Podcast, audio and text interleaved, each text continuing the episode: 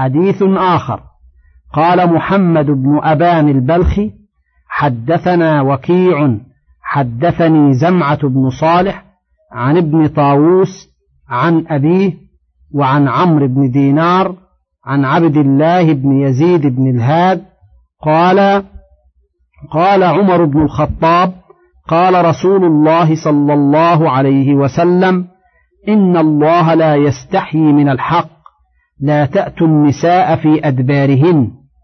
وقد رواه النسائي. حدثنا سعيد بن يعقوب الطالقان عن عثمان بن اليمان عن زمعة بن صالح عن ابن طاووس عن أبيه عن ابن الهاد عن عمر قال لا تأتوا النساء في أدبارهن. وحدثنا إسحاق بن إبراهيم حدثنا يزيد بن أبي حكيم عن زمعة بن صالح عن عمرو بن دينار عن طاووس عن عبد الله بن الهاد الليثي قال قال عمر رضي الله عنه استحيوا من الله فإن الله لا يستحي من الحق لا تأتوا النساء في أدبارهن. والموقوف أصح. حديث آخر قال الإمام أحمد حدثنا غندر ومعاذ بن معاذ قال حدثنا شعبة عن عاصم الأحول عن عيسى بن حطان عن مسلم بن سلام عن طلق بن يزيد أو يزيد بن طلق عن النبي صلى الله عليه وسلم قال إن الله لا يستحيي من الحق لا تأتوا النساء في أستاههن. وكذا رواه غير واحد عن شعبة. ورواه عبد الرزاق عن معمر عن عاصم الأحول عن عيسى بن حطان عن مسلم بن سلام عن طلق بن علي. والأشبه أنه علي بن طلق كما تقدم والله أعلم. حديث آخر قال أبو بكر الأثرم في سننه حدثنا أبو مسلم الجرمي حدثنا أخو أنيس بن إبراهيم أن أباه إبراهيم بن عبد الرحمن ابن القعقاع أخبره عن أبيه أبي القعقاع عن ابن مسعود عن النبي صلى الله عليه وسلم قال محاش النساء حرام. وقد رواه إسماعيل بن علي وسفيان الثوري وشعبة وغيرهم عن أبي عبد الله الشقري واسمه سلمة بن تمام ثقة عن أبي القعقاع عن ابن مسعود موقوفة وهو أصح. طريق أخرى قال ابن عدي حدثنا أبو عبد الله المحاملي حدثنا سعيد بن يحيى الثوري حدثنا محمد بن حمزة عن زيد بن رفيع عن أبي عبيدة عن عبد الله قال قال رسول الله صلى الله عليه وسلم لا تأتوا النساء في أعجازهن. محمد بن حمزة هو الجزري وشيخه فيهما مقال. وقد روي من حديث أبي بن كعب والبراء بن عازب وعقبة بن عامر وأبي ذر وغيرهم وفي كل منها مقال لا يصح معه الحديث والله أعلم. وقال الثوري عن الصلت بن بهرام عن أبي المعتمر عن أبي جويرة قال سأل رجل عليا عن إتيان المرأة في دبرها فقال سفلت سفل الله بك ألم تسمع قول الله عز وجل أتأتون الفاحشة ما سبقكم بها من أحد من العالمين. وقد تقدم قول ابن مسعود وأبي الدرداء وأبي هريرة وابن عباس وعبد الله بن عمرو في تحريم ذلك وهو الثابت بلا شك عن عبد الله بن عمر رضي الله عنهما أنه يحرمه. قال أبو محمد عبد الرحمن بن عبد الله الدارمي في مسنده حدثنا عبد الله بن صالح حدثنا الليث عن الحارث بن يعقوب عن سعيد بن يسار أبي الحباب قال قلت لابن عمر ما تقول في الجواري أيحمض لهن؟ قال وما التحميد؟ فذكر الدبر فقال وهل يفعل ذلك أحد من المسلمين؟ وكذا رواه ابن وهب وقتيبة عن الليث به وهذا إسناد صحيح ونص صريح منه بتحريم ذلك، فكل ما ورد عنه مما يحتمل ويحتمل فهو مردود إلى هذا المحكم. قال ابن جرير: حدثني عبد الرحمن بن عبد الرحمن ابن عبد الله بن عبد الحكم، حدثنا أبو زيد أحمد بن عبد الرحمن بن أحمد بن أبي العمرو، حدثني عبد الرحمن بن القاسم عن مالك بن أنس أنه قيل له: يا أبا عبد الله، إن الناس يروون عن سالم بن عبد الله أنه قال: كذب العبد أو العلج على أبي عبد الله. قال مالك: أشهد على يزيد بن رومان أنه أخبرني عن سالم بن عبد الله عن ابن عمر مثل ما قال نافع.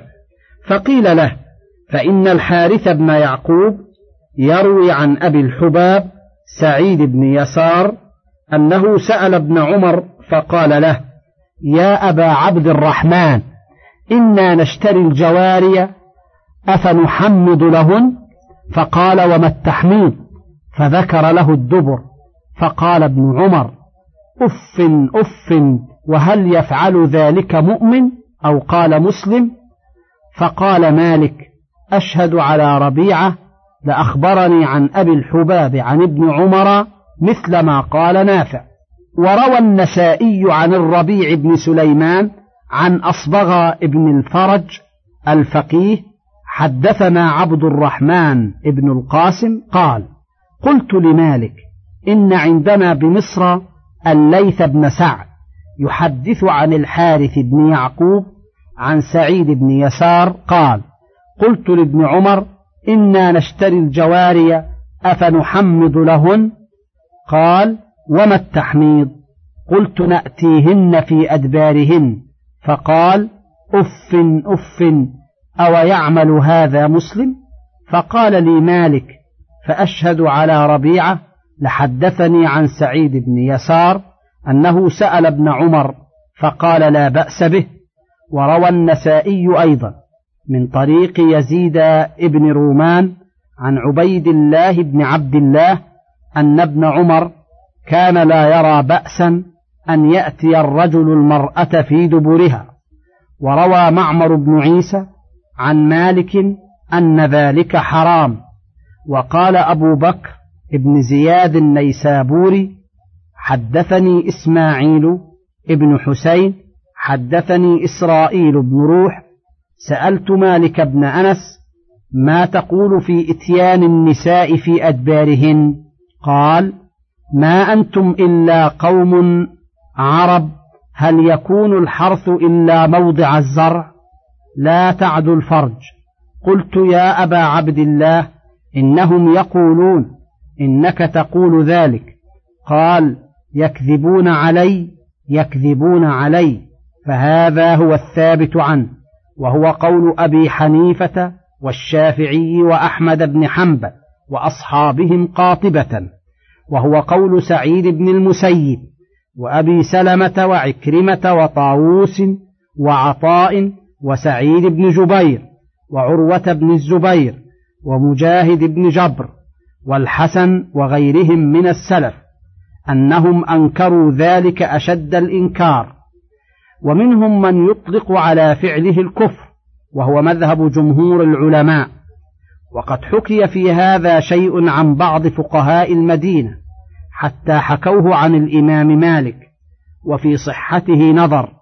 قال الطحاوي: روى أصبغ ابن الفرج عن عبد الرحمن بن القاسم قال: ما أدركت أحدا أقتدي به في ديني يشك أنه حلال، يعني وطأ المرأة في دبرها. ثم قرأ: نساؤكم حرث لكم. ثم قال: فأي شيء أبين من هذا؟ هذه حكاية الطحاوي.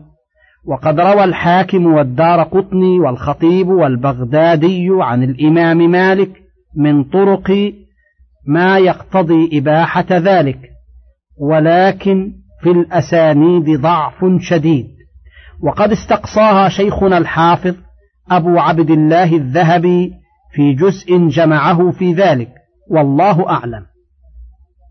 وقال الطحاوي: حكى لنا محمد بن عبد الله بن عبد الحكم أنه سمع الشافعي يقول: ما صح عن النبي صلى الله عليه وسلم في تحليله ولا تحريمه شيء، والقياس أنه حلال.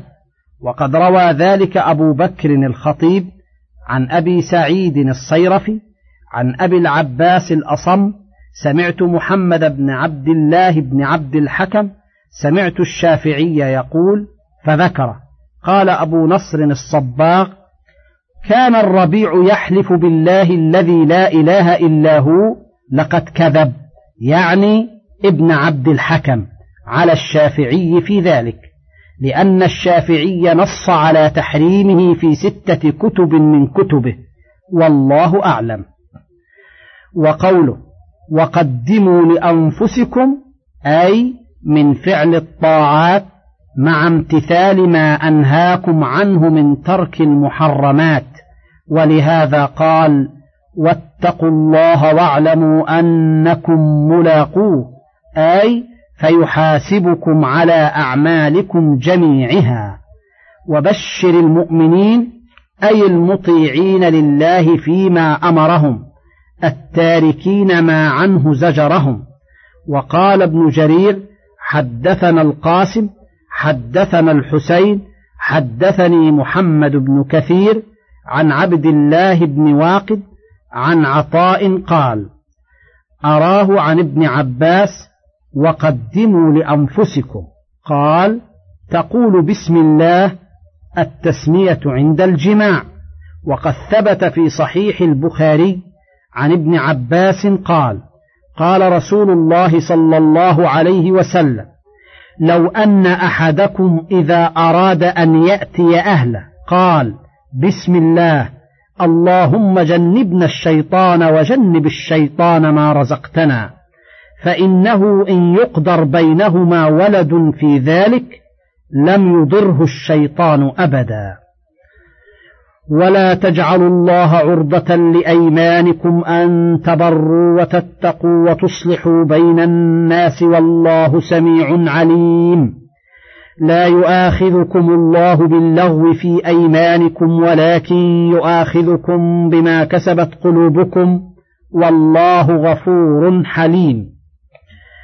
يقول تعالى: لا تجعلوا أيمانكم بالله تعالى مانعة لكم من البر وصلة الرحم إذا حلفتم على تركها، كقوله تعالى: ولا يأتل أولو الفضل منكم والسعة أن يؤتوا أولي القربى والمساكين والمهاجرين في سبيل الله وليعفوا وليصفحوا، ألا تحبون أن يغفر الله لكم.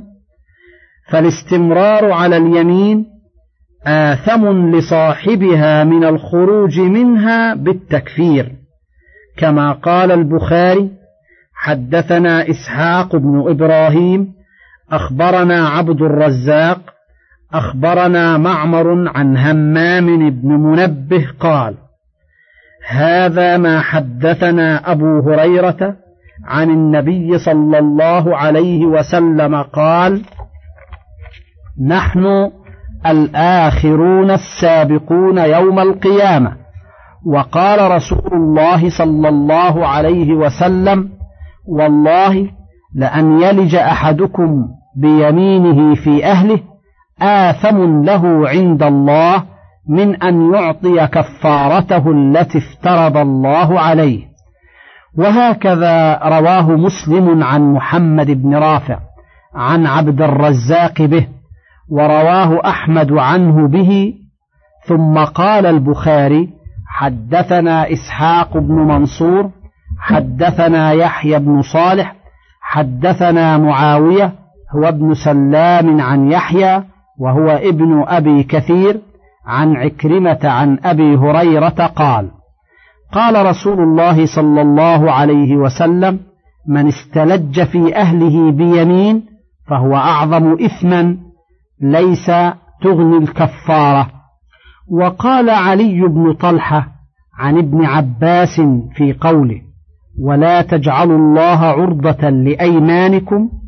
قال: لا تجعلن عرضة ليمينك ألا تصنع الخير، ولكن كفر عن يمينك واصنع الخير. وكذا قال مسروق والشعبي وإبراهيم النخعي ومجاهد وطاووس وسعيد بن جبير وعطاء وعكرمة ومكحول والزهري والحسن وقتادة ومقاتل بن حيان والربيع بن أنس والضحاك وعطاء الخراساني والسدي رحمهم الله. ويؤيد ما قاله هؤلاء الجمهور ما ثبت في الصحيحين عن أبي موسى الأشعري رضي الله عنه قال: قال رسول الله صلى الله عليه وسلم: إني والله إن شاء الله لا أحلف على يمين فأرى غيرها خيرا منها إلا أتيت الذي هو خير وتحللتها. وثبت فيهما أيضا أن رسول الله صلى الله عليه وسلم قال لعبد الرحمن بن سمرة: يا عبد الرحمن بن سمرة، لا تسأل الإمارة، فإنك إن أعطيتها من غير مسألة أعنت عليها، وإن أعطيتها عن مسألة وكلت إليها. وإذا حلفت على يمين فرأيت غيرها خيرا منها فأت الذي هو خير وكفر عن يمينك. وروى مسلم عن أبي هريرة أن رسول الله صلى الله عليه وسلم قال: من حلف على يمين فرأى غيرها خيرا منها فليكفر عن يمينه وليفعل الذي هو خير. وقال الإمام أحمد: حدثنا أبو سعيد مولى بني هاشم، حدثنا خليفة بن خياط، حدثني عمرو بن شعيب عن أبيه عن جده أن رسول الله صلى الله عليه وسلم قال: من حلف على يمين فرأى غيرها خيرا منها فتركها كفارتها. ورواه أبو داود من طريق أبي عبيد الله بن الأخنس عن عمرو بن شعيب عن أبيه عن جده قال: قال رسول الله صلى الله عليه وسلم: لا نذر ولا يمين فيما لا يملك ابن آدم، ولا في معصية الله، ولا في قطيعة رحم. ومن حلف على يمين فرأى غيرها خيرا منها فليدعها وليأت الذي هو خير، فإن تركها كفارتها.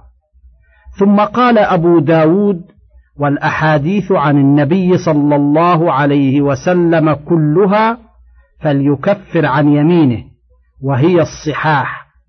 وقال ابن جرير: حدثنا علي بن سعيد الكندي، حدثنا علي بن مسهر عن حارثة بن محمد عن عمرة عن عائشة قالت: قال رسول الله صلى الله عليه وسلم: من حلف على يمين قطيعة رحم ومعصية فبره أن يحنث فيها ويرجع عن يمينه. وهذا حديث ضعيف، لأن حارثة هذا هو ابن أبي الرجال محمد بن عبد الرحمن متروك الحديث ضعيف عند الجميع. ثم روى ابن جرير عن ابن عباس وسعيد بن المسيب ومسروق والشعبي أنهم قالوا: لا يمين في معصية ولا كفارة عليها. وقوله: لا يؤاخذكم الله باللغو في أيمانكم، أي لا يعاقبكم ولا يلزمكم بما صدر منكم من الأيمان اللاغية، وهي التي لا يقصدها الحالف بل تجري على لسانه عادة من غير تعقيد ولا تأكيد، كما ثبت في الصحيحين من حديث الزهري عن حميد بن عبد الرحمن عن أبي هريرة أن رسول الله صلى الله عليه وسلم قال: من حلف فقال في حلفه باللات والعزى فليقل لا إله إلا الله، فهذا, فهذا قاله لقوم حديثي عهد بجاهلية قد أسلموا وألسنتهم قد ألفت ما كانت عليه من الحلف باللات من غير قصد، فأمروا أن يتلفظوا بكلمة الإخلاص كما تلفظوا بتلك الكلمة من غير قصد لتكون هذه بهذه. ولهذا قال تعالى ولكن يؤاخذكم بما كسبت قلوبكم الآية، وفي الآية الأخرى بما عقدتم الأيمان. قال أبو داود باب لغو اليمين. حدثنا حميد بن مسعد الشامي حدثنا حيان يعني ابن إبراهيم حدثنا إبراهيم يعني الصائغ عن عطاء اللغو في اليمين قال قالت عائشة إن رسول الله صلى الله عليه وسلم قال اللغو في اليمين هو كلام الرجل في بيته كلا والله وبلا والله. ثم قال أبو داود رواه داود بن الفرات عن إبراهيم الصائغ عن عطاء عن عائشة موقوفة، ورواه الزهري وعبد الملك ومالك بن مغول كلهم عن عطاء عن عائشة موقوفا أيضا. قلت وكذا رواه ابن جريج وابن أبي ليلى عن عطاء عن عائشة موقوفة، ورواه ابن جرير عن هناد عن وكيع وعبدة وأبي معاوية عن هشام بن عروة عن أبيه عن عائشة في قوله لا يؤاخذكم الله باللغو في أيمانكم لا والله وبلا والله. ثم رواه عن محمد بن حميد عن سلمة عن ابن إسحاق عن هشام عن أبيه عنها وبه عن ابن إسحاق عن الزهري عن القاسم عنها وبه عن ابن إسحاق عن ابن أبي نجيح عن عطاء عنها. وقال عبد الرزاق أخبرنا معمر عن الزهري عن عروة عن عائشة في قوله لا يؤاخذكم الله باللغو في أيمانكم. من فضلك تابع بقية المادة.